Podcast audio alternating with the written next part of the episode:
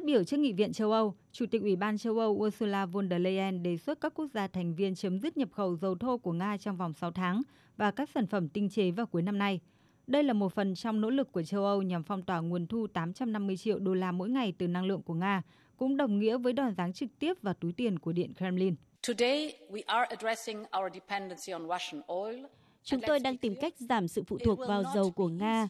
Điều này sẽ không dễ dàng vì một số quốc gia thành viên đang phụ thuộc mạnh mẽ vào dầu của Nga, nhưng đơn giản là chúng ta phải làm điều đó. Vì vậy hôm nay chúng tôi đề xuất cấm nhập khẩu tất cả dầu từ Nga. Châu Âu là thị trường chủ chốt của Nga về xuất khẩu dầu mỏ, khí đốt và cũng là khu vực tạo ra nguồn thu ngân sách chủ yếu cho Moscow.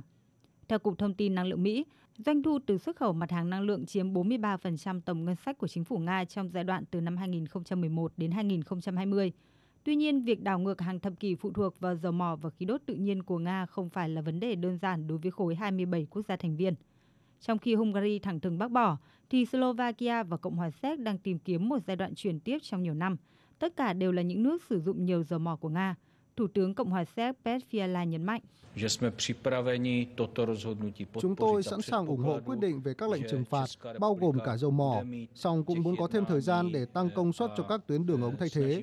Chúng tôi đang hành động rất tích cực ở các cấp độ khác nhau và đang cố gắng đảm bảo rằng có thể nhận được sự trì hoãn trong 2 hoặc 3 năm và sau đó tất nhiên chúng tôi sẽ sẵn sàng ủng hộ gói trừng phạt này.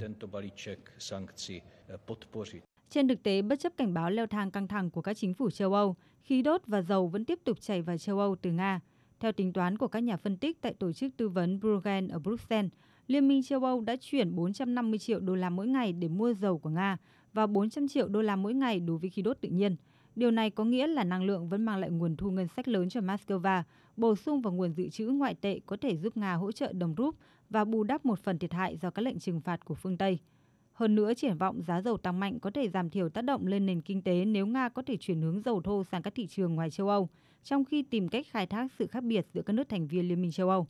Theo giám đốc chương trình Nga và Á Âu tại tổ chức tư vấn Chatham House ở London, cả Nga và Liên minh châu Âu dường như đều đang chơi trò dây đen dây trắng và chờ đợi xem ai sẽ là bên nhượng bộ trước. Người Nga sợ mất tiền hay châu Âu sợ đèn tắt hơn.